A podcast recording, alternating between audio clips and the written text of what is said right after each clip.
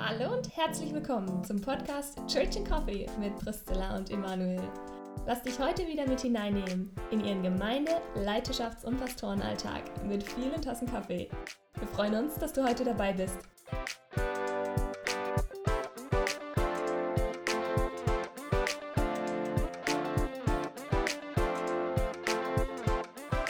Hallo und herzlich willkommen zu einer neuen Folge von unserem Podcast Church and Coffee. Wir sitzen wie immer eigentlich Freitagmorgen 9 Uhr in unserem Büro beziehungsweise in Emanuels Büro, weil das hat nämlich Teppichboden und dann ist es besser zum Podcast aufnehmen. Ich habe heute eine Tasse Kaffee, das möchte ich nur mal kurz erwähnen. Emanuel und du natürlich auch, aber das muss man nicht erwähnen, weil das weiß man. Ja, das stimmt, Priscilla. Aber ich habe heute Morgen was mitgebracht, um unserem Titel äh, Church and Coffee auch ein bisschen gerecht zu werden. Wir wollen auch äh, im Laufe der Sendung ja auch dir ein bisschen Nachhilfe geben in Kaffeekultur.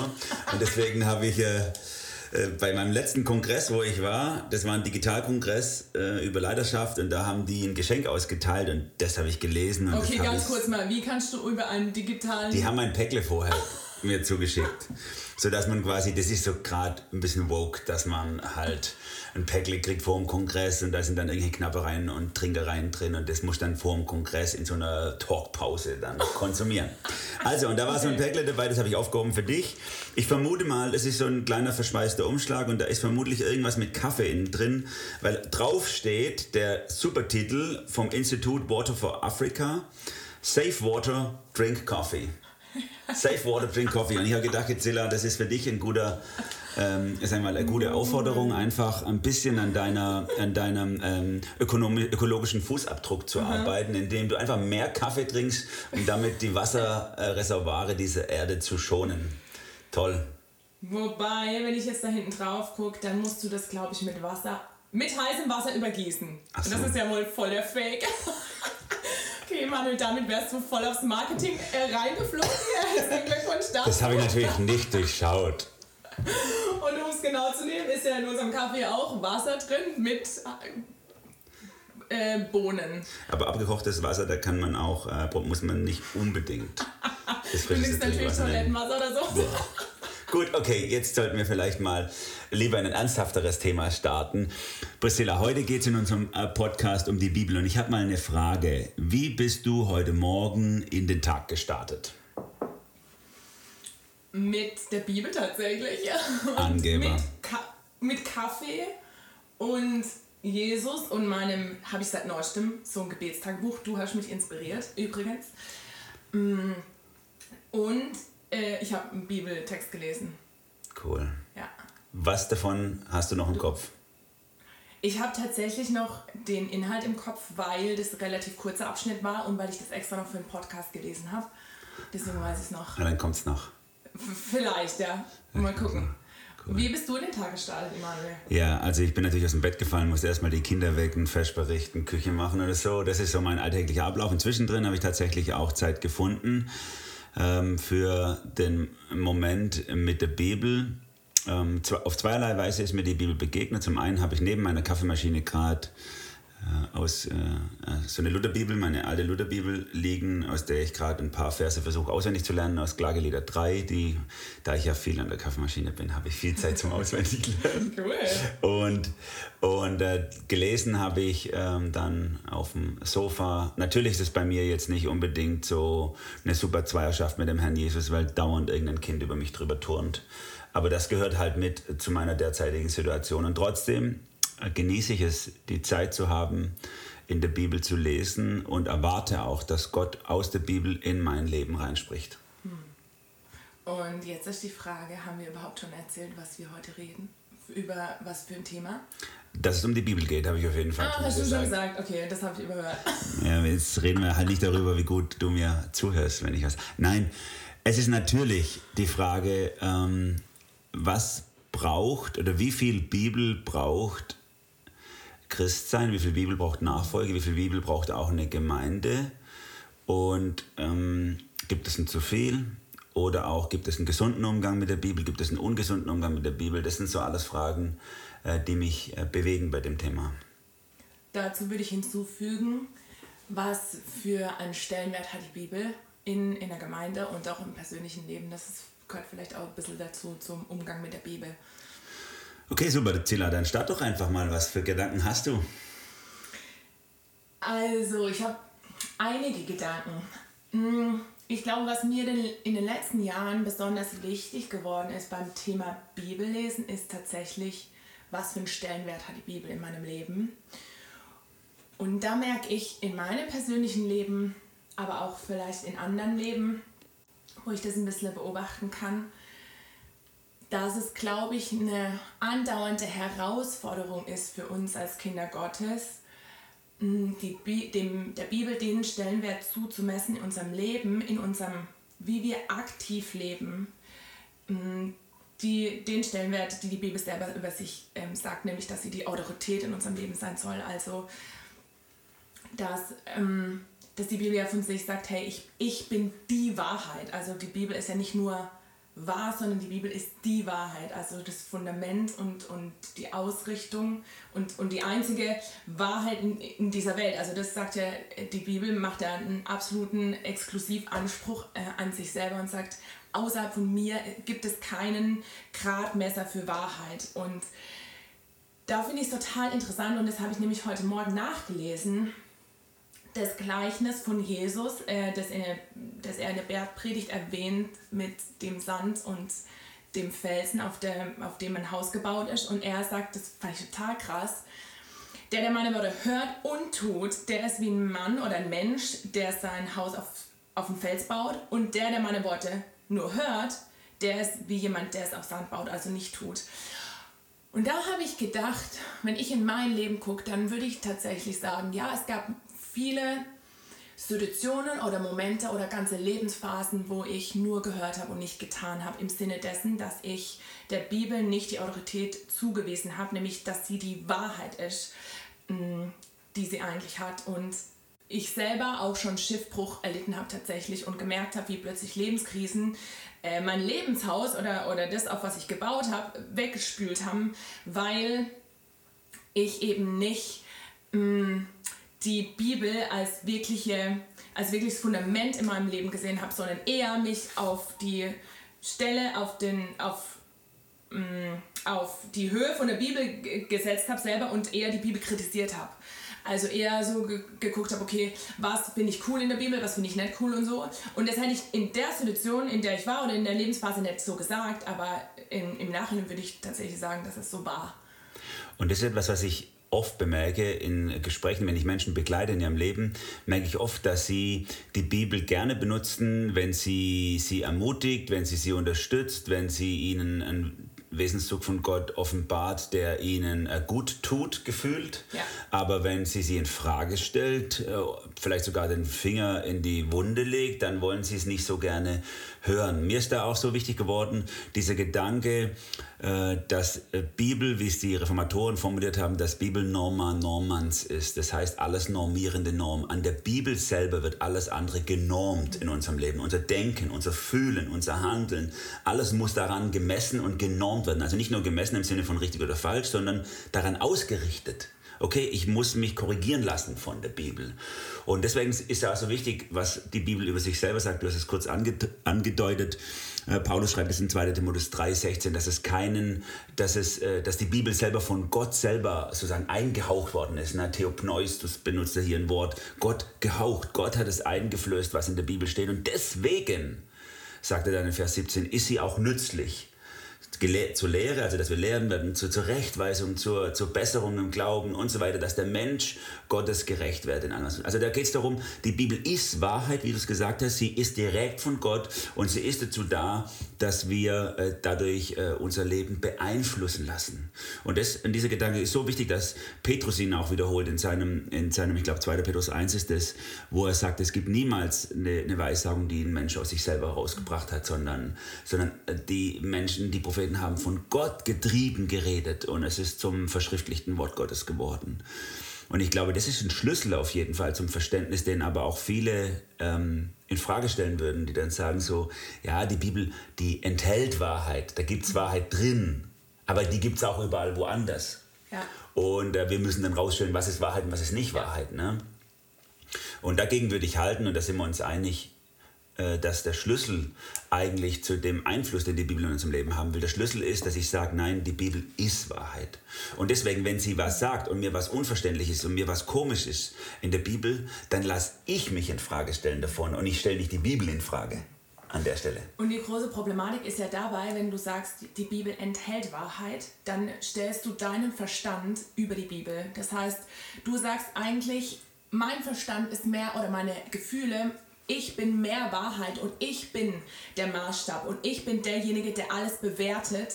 Und dann bewerte ich, also ich stelle mich eigentlich über die Bibel und bewerte die Bibel nach meinem, nach was ich verstanden habe. Und das, da merke ich, da überschätzen wir uns und da liegt auch eine große Arroganz und, und ein Stolz in uns Menschen. Und das sehen wir schon äh, in Genesis 1 bei Adam und Eva ne, die, die selber Gott sein wollen. Und genau das gleiche Phänomen sehe ich auch, wie Menschen mit der Bibel umgehen, wie ich selber mit der Bibel oft umgegangen bin in meiner Vergangenheit, dass ich mich selber über die Bibel drüber gestellt habe und gesagt habe, okay, was finde ich jetzt cool, was finde ich nicht cool. Und was ich auch total spannend finde, mm, dass ich selber in meinem Leben, äh, in meinem Leben erlebt habe, wenn, wie du schon gesagt hast, ne, wenn Situationen kommen in meinem Leben, die plötzlich oder andere Menschen Erfahrungen machen und, und das passt irgendwie nicht so mit der Bibel einher. Ne? Und, das, und das ärgert mich dann oder die Bibel passt dann nicht so und ich fühle mich in der Zerrissenheit, dass ich in der Vergangenheit versucht habe, meine Theologie anzupassen an die Erfahrungen, die ich gemacht habe oder an die Gefühle, die ich, die ich hatte und, und auch so dieses, ja, so kann, so kann Gott nicht sein oder warum ist Gott so und bla bla bla und und das ist ja auch wieder, im Nachhinein merke ich, das ist ja auch wieder eine Selbstüberschätzung, dieses, ich kann aus meinem Verstand heraus sagen, wie Gott ist, ne? So dieses, also ich, so, ne, den, den Satz habe ich auch schon öfters gehört, ich kann nicht glauben, dass Gott so ist, wie die Bibel den sagt. Dann sage ich, ja, äh, macht nichts, weil ich habe auch ein Spatzenhirn, also jetzt mal so gesagt, ne? Und wenn ich Gott nicht verstehe, dann heißt, dann ist es eigentlich eine Erklärung dessen, dass Gott Gott ist weil er eben nicht in meinen Verstand reinpasst. Ja, das ist so, so mega. Das finde ich super. Und du hast es jetzt gerade auch so beschrieben, dass du dann versucht hast, es dir hinzubiegen in, in deinem Leben. Und ich, ich glaube, dass das ähm, symptomatisch ist für eine Generation, die eigentlich älter ist als du. Deswegen habe ich mich gerade gewundert, dass du das so sagst, weil äh, die Generation, die in meinem Alter oder älter ist, die ist eigentlich so eher geprägt gewesen, dass sie versucht, in ihrem Leben die Dinge unter einen Hut zu bringen und wenn was nicht passt, versucht sie es hinzubiegen. Da haben wir dann solche Ergüsse wie äh, theistische Evolution, also man versucht dann Evolution und Bibel irgendwie zusammenzukriegen, eine Symbiose oder so. Ähm, wenn ich die Studien äh, der heutigen Millennials, also der jetzt so zwischen 20 und 30-Jährigen eigentlich gucke, dann glaube ich, dass sich da eine Verschiebung äh, ergeben hat. Es ist nicht mehr so das Problem der Bibelkritik im Sinne von, man stellt in Frage, ob das richtig oder falsch ist, sondern es ist eher, äh, sage ich mal, ein pragmatischer Eklektizismus, würde man sagen. Also man tut einfach Sachen nebeneinander stehen lassen, mhm. ohne dass das eine mit dem anderen unbedingt was zu tun haben muss. Und das heißt, die können, die können, in der, die können was in der Bibel und das äh, sagen sie, okay, das ist gut. Und sie können was ganz anderes leben und sie sehen den Widerspruch gar nicht. Das heißt, wie es mal eine zu mir gesagt hat, ja, ist schon klar, dass da in der Bibel steht, dass ich äh, vor der Ehe nicht schlafen darf mit meinem Freund und dass wir da, oh, aber ich habe mit Gott geschwätzt und der hat mit ihm ausgemacht, schon okay. Und dann denke ich so, hä? Was ist denn falsch in deinem Kopf? Also, wenn, da, wenn du sogar erkennst, dass in der Bibel was steht, was das ist nicht okay. Und du tust trotzdem und, und rechtfertigst es damit, dass du eine persönliche Beziehung zu Gott hast und die steht über dem, was in der Bibel steht, dann stimmt irgendwas in unserem Leben nicht mehr. Und so kommt es, dass im, im Leben von Millennials wir es haben, sie können eine super Worship-Kultur, das ist ja ganz wichtig für Millennials, eine super Worship-Kultur haben, große Bibelstellen proklamieren, die sie in ihrem Leben gar nicht leben und die sie intellektuell im Wort Gottes auch völlig anders vielleicht werten und haben dann so verschiedene Flickenteppiche in ihrem Leben, die gar nicht mehr unbedingt was miteinander zu tun haben müssen. Und das ist eine schleichende Bibelkritik, glaube ich. Deswegen ist es so wichtig auch zu betonen, was Paulus in, in 2. Timotheus 3, 16 und 17 sagt, dass er nicht nur sagt, die Bibel ist von Gott gehaucht und Wahrheit, sondern für was sie auch nützlich ist, nämlich unser Leben zu beeinflussen, ja. das zu tun.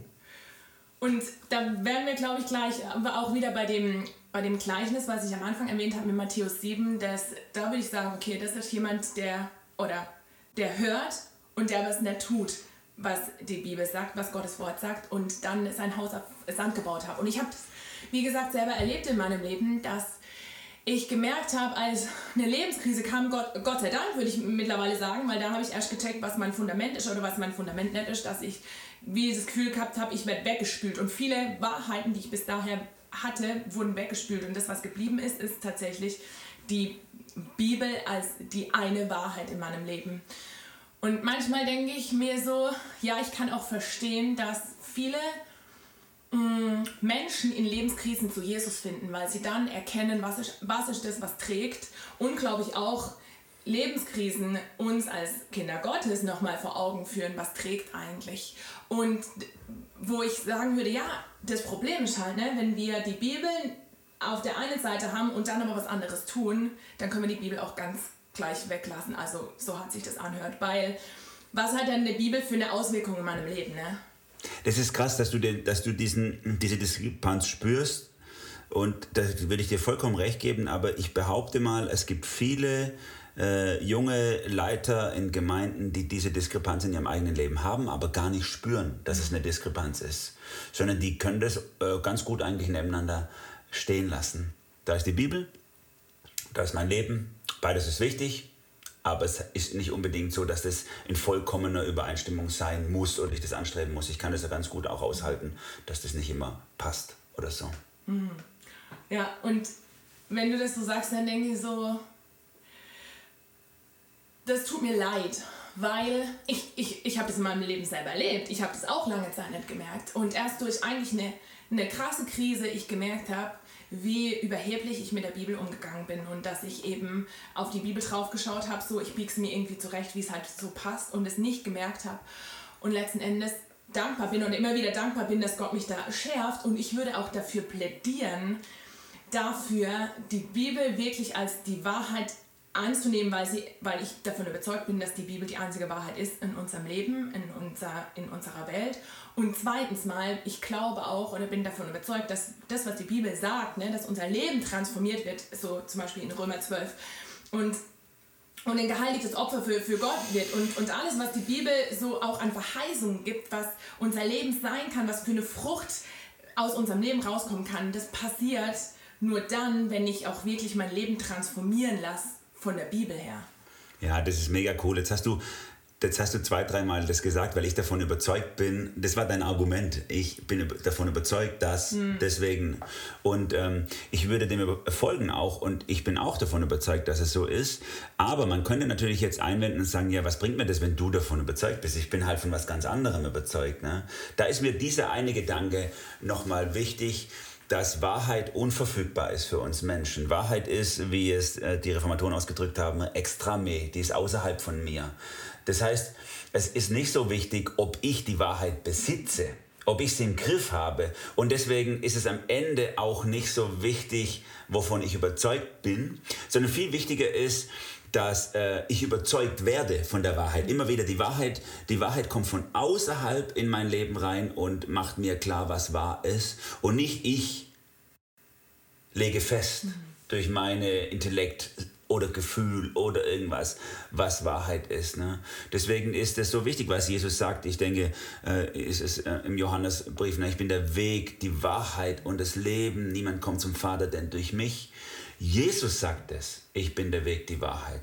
Nicht ich bin davon überzeugt, dass Jesus die Wahrheit ist, sondern er sagt es, er ist außerhalb von mir. Ich kann, ich kann ihn wie, ich, ich stehe der Wahrheit sozusagen gegenüber, die sich in Jesus personifiziert und dann im Wort Gottes eben äh, sich niederschlägt. Und wie äh, C.S. Lewis das ja mal so schön ausgedrückt hat, der Philosoph, er hat gesagt, wir können am Ende, ich drücke es mal mit meinen Worten aus, äh, das nicht einfach Gott einen guten Mann sein lassen und sagen so, ja, das war schon gut, sondern entweder wir stellen uns unter seine Herrschaft und nehmen das an oder wir sagen, der Typ war komplett verrückt und es ist alles Lüge, was hier passiert. Und dann müssen wir es ablehnen. Aber einen Mittelweg zu gehen, wo wir sagen, ja, die Bibel ist schon was Wichtiges und, das sind, und der Sandalenträger, der hat ja Sozialreformen angestoßen, ist schon was Gutes und so und manches davon ist ja auch tatsächlich göttlich und so. Das ist eine Möglichkeit, die uns die Bibel, die uns Jesus selber überhaupt gar nicht offen lässt. Ja.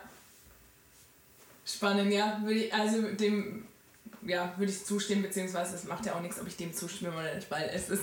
Jetzt habe ich dich total in Frage gestellt. Sorry, nee, gar nicht. Nee, überhaupt nicht, hast du nicht. Das ist gut. Du hast äh, meine Meinung einfach nur auf das Niveau gebracht, wo sie tatsächlich auch stehen sollte.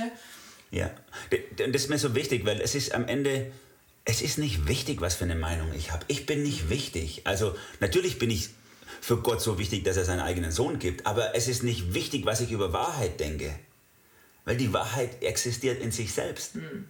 Egal, was ich darüber denke.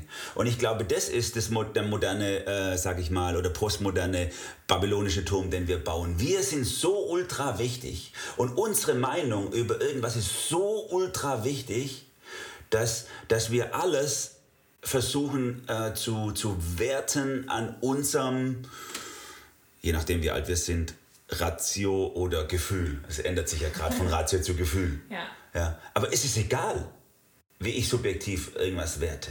Wahrheit ist Wahrheit, Punkt. Und ich finde, da schimmert auch für mich eine totale Erlösung raus und auch eine gewisse Leichtigkeit, weil ich plötzlich merke, okay, ich bin, ich bin ja gar nicht so wichtig. Es ist gar nicht so wichtig, was ich denke, wovon ich überzeugt bin, was ich auch glaube, sondern letzten Endes weiß ich, dass die Bibel in Wahrheitsanspruch, dass Jesus einen Wahrheitsanspruch selber an sich stellt, an sein Wort. Und gleichzeitig er auch sagt, hey, ich, wenn du mich suchst, dann werde ich dich mich, äh, mir offen, wird Jesus sich mir offenbaren in meinem Leben. Und dann darf ich glauben aus seiner Gnade raus. Und ich finde, es gibt eine ganz große Leichtigkeit auch ins Leben, weil wie mühsam ist es, wenn man selber denkt, ich muss derjenige sein, der mich selber überzeugen muss davon, dass die Bibel wahr ist. Ja. Und ich glaube, das ist ein Geheimnis, zu dem wir durchstoßen müssen, wie du das so schön, du beschreibst es echt schön. Es ist eigentlich befreiend, dieser Gedanke, ich bin nicht so wichtig. Aber ich vermute mal, dass viele unserer Zeitgenossen es zunächst mal als einen ganz tiefen Angriff auf ihren Selbstwert und ihr Selbstwertgefühl empfinden werden. Wie, ich bin nicht so wichtig. Ich bin doch wichtig. Ich bin doch, ich bin doch der Mittelpunkt des Universums. Das ist so das, was wir eingeflößt kriegen. Ne? In, all, in allen Filmen, Medien etc. etc. Auch sogar wirklich auch im im ernsthaften äh, äh, äh, philosophischen Diskurs oder so, du bist das Wichtigste. Ne? Und das stimmt einfach nicht. Aber dass das befreiend wirkt, das müssen wir erstmal erkennen. Mhm. Wenn das nimmt mir nämlich in den Krisen meines Lebens und in den Tiefen meines Lebens den Druck weg, es auch selber hinkriegen zu müssen. Absolut. Sondern dann kann ich mich einfach äh, vom Hirten führen lassen. Ne? Psalm 23. Der Hirte führt mich Stück für Stück. Da rennt das Schaf nicht rum und sagt, ich habe Ahnung, ich weiß ganz genau, das ist mein Hirt. Es ist egal, wie das Schaf über den Hirten denkt. Wichtig ist, dass das Schaf sich vom Hirten leiten lässt. Und das, und das als Befreiung zu entdecken und zu sagen, Herr Jesus, okay, ich verstehe nicht, was hier steht in der Bibel, aber ich erkenne das an und ich verbeug mich davor und ich will das in meinem Leben umsetzen. Ich glaube, das ist eine Übung, die wir einüben äh, dürfen miteinander und ist mir wichtig. Wenn ich äh, meine Bibel aufschlage und da kommt ja so oft Sachen drin, wo ich einfach entweder denke, ich blick's nicht oder ich denke, das kann ja wohl nicht wahr sein. Oder ich lese es meinen Kindern am Tisch vor und dann kommt ein Gemetzel und ich denke so, oh, alter Falter, äh, muss das, also, wie passt es zu Gott und so? Und dann, und dann diesen, diesen Moment zu nutzen, um sich drunter zu stellen und zu sagen, okay, ich blicke nicht anders, ich krieg's nicht in mein Weltbild, ich krieg's nicht in mein Gottesbild, aber es ist die Wahrheit und nicht ich habe die Wahrheit, sondern die Wahrheit außerhalb von mir, die ist in Gott. Und er offenbart sich in seinem Wort. Dann nehme ich es an und sage, okay Herr, was auch immer du damit sagen willst, tu es. Und ich bin überzeugt davon, dass wir, wenn wir das mehr einüben, und ich glaube, dass es wichtig ist, das aktiv einzuüben, weil wir vom, ne, so geprägt sind, du bist das Wichtigste, du sagst, was die Wahrheit ist oder nicht. Und äh, da ist es wichtig, das einzuüben, sich immer wieder unter die Bibel drunter zu stellen, jeden Tag. Und ich bin überzeugt davon, dass dann Segen fließt aus unserem Leben raus, sichtbar und unsichtbar. Und dass äh, dann wir auch immer mehr erleben dürfen, dass die Verheißungen Gottes in unserem Leben selber wahr werden. Ne? Dass Gott sich durch uns verherrlicht, dass wir Frucht bringen, auch wenn wir es vielleicht nicht sehen, aber wir dürfen auch davon, oder wir dürfen ja wissen, dass unser Leben Frucht bringt, egal ob wir es sehen oder nicht, und dass sich Gott verherrlicht. Und letzten Endes ist ja genau das das Größte, was uns in unserem Leben passieren kann, dass Gott sich durch unser Leben verherrlicht. Wie crazy ist das denn? Und das ist eigentlich schon, wäre eigentlich schon ein super Abschluss zu der Folge, aber ich hätte gerne noch den Gedanken, falls wir noch die Zeit dazu haben, zu sagen, was heißt es, äh, für Gemeinde und Bibelkultur mhm. in der Gemeinde. Mhm. Was heißt das konkret? Weil ich glaube, ich, ich nehme es jetzt schon mal, ich glaube, dass wir seit den 80ern auch hier eine, äh, dass hier eine Kultur wächst in der Gemeinde, die ungesund ist für Gemeinde. Und die hat mit äh, dem Ansatz von Seeker-Oriented Churches zu tun. Also das heißt, ich richte meine Gottesdienste an den suchenden Menschen aus. Das ist ein voll schöner Gedanke, suchende Menschen im Blick zu haben und sich an ihnen auszurichten. Äh, in den Gottesdiensten und es irgendwie auch denen leicht zu machen, in Kirche zu kommen. Aber was damit ausgegossen wurde, gleichzeitig ist eben eine gesunde Bibelkultur. Man hat auf einmal äh, nicht mehr, äh, nicht mehr oder predigt auf einmal nicht mehr so gerne über Texte aus der Bibel und vor allem nicht über schwierige Texte aus der Bibel, sondern am liebsten halt so über die Themen, die die Menschen bewegen. Und das ist eigentlich auch, ähm, wie soll ich sagen, es ist auch eine ganz Verwässerung des Wortes Gottes in unserer Gemeinde, wenn wir das tun. Deswegen würde ich gerne an der Stelle mal eine Lanze brechen für das sogenannte Expository Preaching in der Gemeinde, dass wir Bibeltexte auslegen in der Gemeinde und sie in unser Leben reinsprechen lassen. Also nicht nur auslegen, das hatten wir früher schon mal langweilig, nur auslegen, sondern sie auch reinsprechen lassen in unser Leben und sagen, was heißt es jetzt für mein Leben? Und uns nicht nur entweder nur auf, auf äh, äh, theologische Wahrheiten beschränken, das wäre nur Bibel ohne Leben, oder nur auf die Themen, die die Leute bewegen. Ja, wie soll ich, wie kann ich irgendwie ein äh, bisschen friedlicher mit meinen Nachbarn leben, ohne dass es von der Bibel her geprägt ist. Ich glaube, da müssen wir einen Weg durchgehen, äh, Wort Gottes zu uns sprechen zu lassen. In den Gottesdiensten, aber auch in der Jugendarbeit. Finde ich ganz wichtig auch, dass wir in der Jugendarbeit nicht immer nur einfach darüber reden, was ist unsere Identität, wie kommen wir mit Sexualität klar, sondern auch über die Bibel und den Stellenwert der Bibel in unserem Leben sprechen. Wie siehst du das? Du bist ja Jugendprofi, nicht ich. Dem würde ich zustimmen und äh, ich würde äh, gleichzeitig einen Appell hinterher schieben an alle äh, Leiterinnen und Leiter jetzt in, in Kids, Jugend, egal in welcher Arbeit äh, in Gemeinde, die Bibel zu lesen und einzuatmen. Ich habe das jetzt in den letzten ein, zwei Jahren äh, gemerkt, in der Bibel, zum Beispiel jetzt in den Paulusbriefen, wie viel Paulus darüber redet, über die Gefahr von Irrlernen zum Beispiel oder über Verfolgung. Und das ist mir früher nie aufgefallen. Und ich gemerkt habe, wie viel die Bibel über Sachen redet, die wir von vornherein schon gefühlt zensiert haben, ne? über die wir wenig reden. Oder über Leid zum Beispiel. Wie viel Paulus über Leid redet, das ist der Wahnsinn. Aber in unserer Kultur heutzutage reden wir total wenig über Leid, auch in der, in der Gemeinde. Und da würde ich als Appell als allererste sagen, hey, wenn, wenn du in deiner, in deiner Jugendarbeit, in, in deiner Gemeindearbeit in, in eine Bibelkultur leben willst, die allumfassend ist und die nicht schon vorzensiert ist von dir, äh, welche Theologie bringen wir rein, welche nicht, dann liest die Bibel mit offenen Augen und mhm. studier sie und atme sie ein. Das, das ist der Anfang, würde ich behaupten. Sehr gut. Da müssen wir sicherlich auch mal irgendwann nochmal drüber sprechen. Bibel einatmen, da könnte ich jetzt auch gleich ja. loslegen. Aber das muss ein anderes Mal stattfinden. Ich finde, das war mal äh, ein guter Aufschlag zum Thema äh, Bibel und gesunde, gesunden Umgang für uns persönlich und auch in der Gemeinde mit der Bibel. Hast du noch ein wichtiges, gutes Schlusswort, Priscilla? Oh, jetzt, jetzt, jetzt, jetzt, jetzt ist der Druck da. Tatsächlich, ne, ich schiebe das Schlusswort an dich rein, Manuel. Wir ja. können auch schließen mit Safe Water, Drink Coffee oder so, aber das fände ich jetzt. Ja, aber, aber äh, ja, genau. Das wäre auch gut. Also Kaffee ist immer gut. Aber ich denke, ähm, dass diese diese persönliche, für uns nochmal persönlich, für euch, die ihr jetzt zuhört, auch nochmal persönlich diese Entdeckung, dass ihr das mitnehmt, wirklich äh, mit offenem Herzen die Bibel zu lesen, nicht nur Wahrheit zu tanken, sondern Wahrheit in euer Leben verändernd reinsprechen zu lassen, euch unter das Wort zu stellen und sagen, Herr, was willst du mir sagen? Ich will mich von dir prägen lassen und nicht ein Richter des Wortes zu sein. Das mhm. verstehe ich nicht. Was ist denn das ja. für ein Kack da drin?